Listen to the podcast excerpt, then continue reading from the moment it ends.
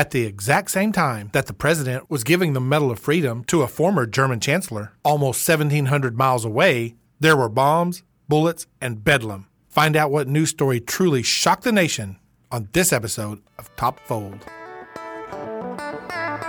Welcome to Top Fold, a podcast about all the news that would have been.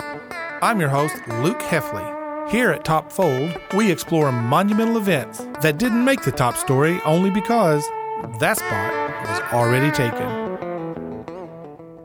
Helmut Kohl received many awards throughout his lifetime, but declared that receiving the Medal of Freedom from President Bill Clinton was his most cherished.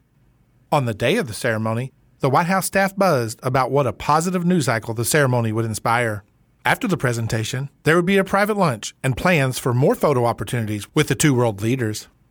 From 1982 to 1998, first as West German Chancellor and then as Chancellor over a unified Germany, Helmut Kohl was the longest serving German leader since Otto von Bismarck a hundred years earlier. Kohl led a unique life from a very early age. In 1945, at age 15, Nazi law mandated he join the Hitler Youth. Being the last days of World War II, he wasn't enlisted, but witnessed firsthand a defeated and divided Germany. Following his desire to improve his country's conditions, he joined the newly formed CDU, or Christian Democratic Union of Germany, and quickly moved up the political ranks thanks to his determination and charm. Advocating for social programs, modernization, and reconciliation with the other European countries for the next two decades, he eventually became the leader of the CDU in 1973. Less than 10 years later, he became Chancellor of West Germany. As Chancellor, he was a trailblazer reconciling West Germany with its former adversaries. Chancellor Kohl became close friends with French President Mitterrand. In 1984, they met at the sacred grounds of the Battle of Verdun, where France and Germany had fought for almost a year in World War I. With cameras flashing everywhere, the two shook hands, fostering a French and German reconciliation. In 1985, while President Ronald Reagan visited West Germany, Chancellor Kohl and the President observed VE, or Victory in Europe Day, and solemnly toured a Holocaust concentration camp. In 1987, Kohl hosted East German leader Erich Honecker for the first time. In 1990, after the fall of the Berlin Wall, he became the official chancellor of a unified Germany and later the principal architect in creating the European Union. With these milestones, it was easy for President Clinton to declare at the medal ceremony Today, we honor a partnership dedicated to extending the boundaries of freedom and a leader whose values and vision made it possible. We mark our progress towards realizing what was once only a dream a Europe that is peaceful, undivided, and free. Very few non Americans, and even fewer foreign leaders, had ever received the Presidential Medal of Freedom. It had been eight years since the last ceremony when President Bush bestowed it to the former British Prime Minister, Margaret Thatcher. Clinton gave a moving, heartfelt speech, not only describing Kohl's upbringing and desire for change, but also spoke about the freedom and determination that led Germany to be a beacon for the rest of Europe.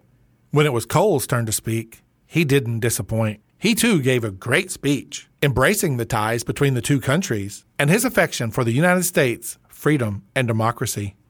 This was a monumental day. Following the speeches from each leader, there was a private dinner in the White House. This came just three days before the other leaders of NATO countries would gather in Washington, D.C. for only the second time in the United States and mark the 50th anniversary of NATO's inception. The next three days were going to be filled with celebrations and ceremonies. However, those festivities never happened. The gatherings that did take place were smaller and didn't include President Clinton. Why?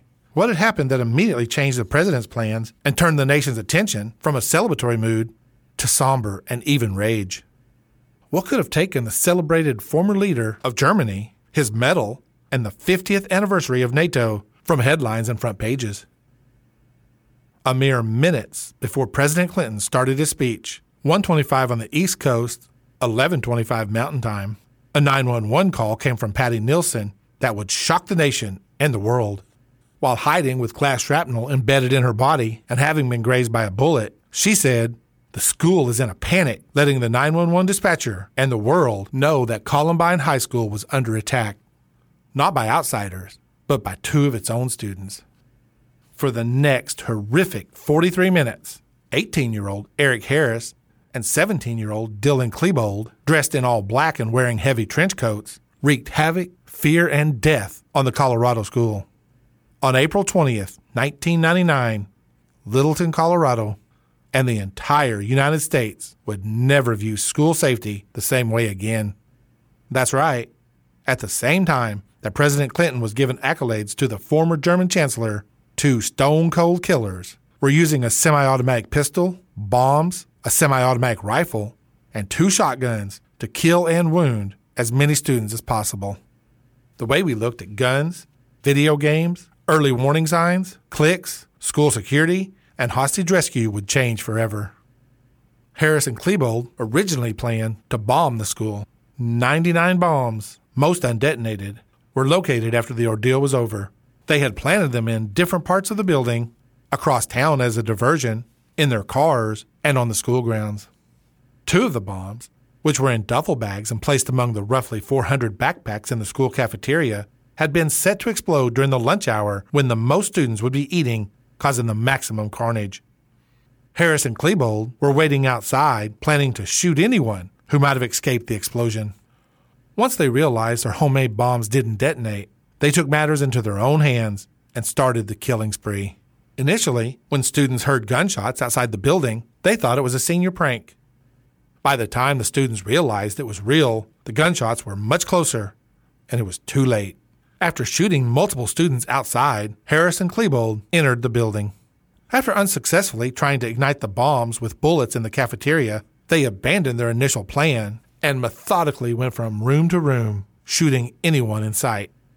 There are multiple stories about how they would talk to the students before and after they shot them.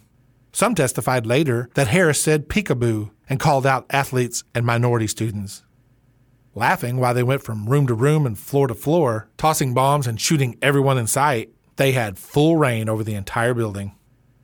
Although law enforcement was on location within five minutes of the first shots, it would be almost 40 minutes before they went inside. Finally, at 1208, in the library on the second floor, where the majority of the students had been killed, Harris and Klebold sat down, counted to three, and committed suicide.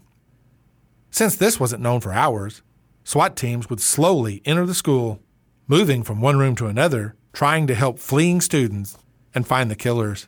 Because no one knew exactly how many shooters there were or who was involved, hundreds of students were ordered to lie on the ground and were frisked multiple times before being allowed to go outside. Although the carnage stopped just after the noon hour, it was three and a half hours later before the police entered the library discovering the dead students, including Harris and Klebold. At 4:30 local time, 6:30 Eastern time, the school was declared safe. President Clinton gave a news conference that evening, and the nation was watching. The president's words were sincere and somber and emphasized the importance of letting the families of Columbine heal before discussing the reasons for the tragedy. He said the nation should focus on the families who lost their kids, the children who were wounded, and on the grieving community, allowing the facts to emerge, and then he would have more to say. Many who were shocked by the tragedy were quick to blame outside influences. Some said the killers had been bullied and were taking revenge. Others speculated that they had been fascinated by goth culture. Video games and music from the likes of Marilyn Manson were brought to the forefront as possible reasons for the violence. Gun laws, loopholes, and easy access to weapons were easy fodder for politicians to highlight. None of these theories were proven as a motive for this horrific event. Sadly, this massacre had been in the plans for almost a year. Almost six months before the shooting, Harris convinced an 18 year old friend to buy the weapons that would be used on that horrific day. They openly talked about each weapon they acquired and videoed themselves multiple times target shooting with dialogue about how this was going to happen in the school. Harris had created an online profile under the name Reb, short for Rebels, the school mascot, and mentioned his desire to kill classmates, some by name. This was reported to the police, but was not followed up on. He stopped writing publicly and started a journal, and when authorities found it later, they couldn't believe what they saw. Months of elaborate details about gathering weapons, practice shootings, and documenting students' movements around the school. Harris fantasized about placing bombs in Littleton and Denver and declared if they survived Judgment Day, what he called the upcoming slaughter, they should hijack a plane and crash it into New York City. There were warning signs, lots of them. Their choice of homework would relate to shooting up the school. Harris turned in an assignment titled Guns in School and a poem from the perspective of a bullet when it would tear through students' flesh. In psychology class, Harris wrote he dreamed of going on a shooting spree with Klebold. They made a commercial for their economics class called Hitmen for Hire about a so called trench coat mafia who would protect students from bullies. Almost like a dress rehearsal, they filmed themselves after school with prop guns, walking down the halls of Columbine shooting into the classrooms.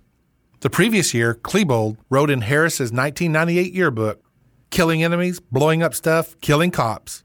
My wrath for January's incident will be godlike, not to mention our revenge in the Commons. The Commons was the cafeteria. Back in Washington, D.C., the Medal of Freedom ceremony and Chancellor Kohl were quickly forgotten. The NATO summit still went on, but in addition to the topics of violence and ethnic cleansing in Yugoslavia, the shadow of violence in schools was on everyone's minds. There had been school shootings before, but nothing like this.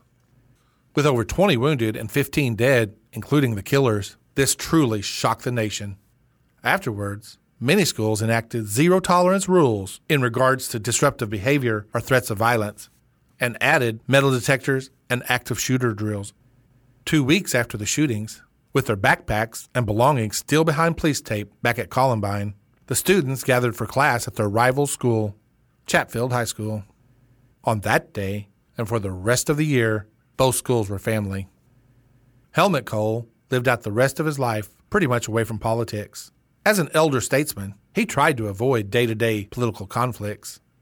Sometimes, though, he couldn't help himself and gave candid interviews, not holding back his opinion, even when it conflicted with the current German government stances. Kohl passed away on June 16, 2017.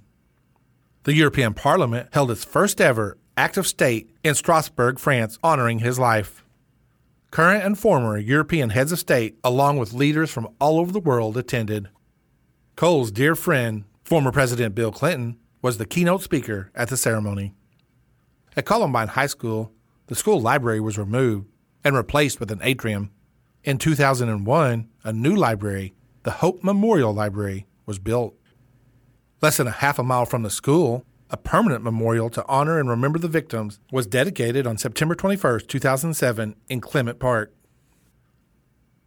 Many Americans never knew that the former German Chancellor, Helmut Kohl, had even been awarded the Presidential Medal of Freedom. What was to be a highlight for President Clinton, Chancellor Kohl, and an upcoming NATO celebration was tragically overshadowed. Instead, all eyes focused on two stone cold killers whose Columbine rampage forever changed the way we looked at the safety of America's schoolchildren. And there you have it, all the news that would have been. Thank you for joining us this week on Top Fold. Check us out on Facebook, Twitter, Instagram at Top Fold Podcast, and subscribe on Apple Podcasts, Spotify, or wherever you like to listen to your favorite podcast. All my sources and research can be found at topfold.buzzsprout.com. There, along with other things that bring history to life. I'd like to thank David Wagler for the music, and if you like the show, please rate us and give us a review, or simply tell a friend. That would be great. So until next time, there you have it all the news that would have been.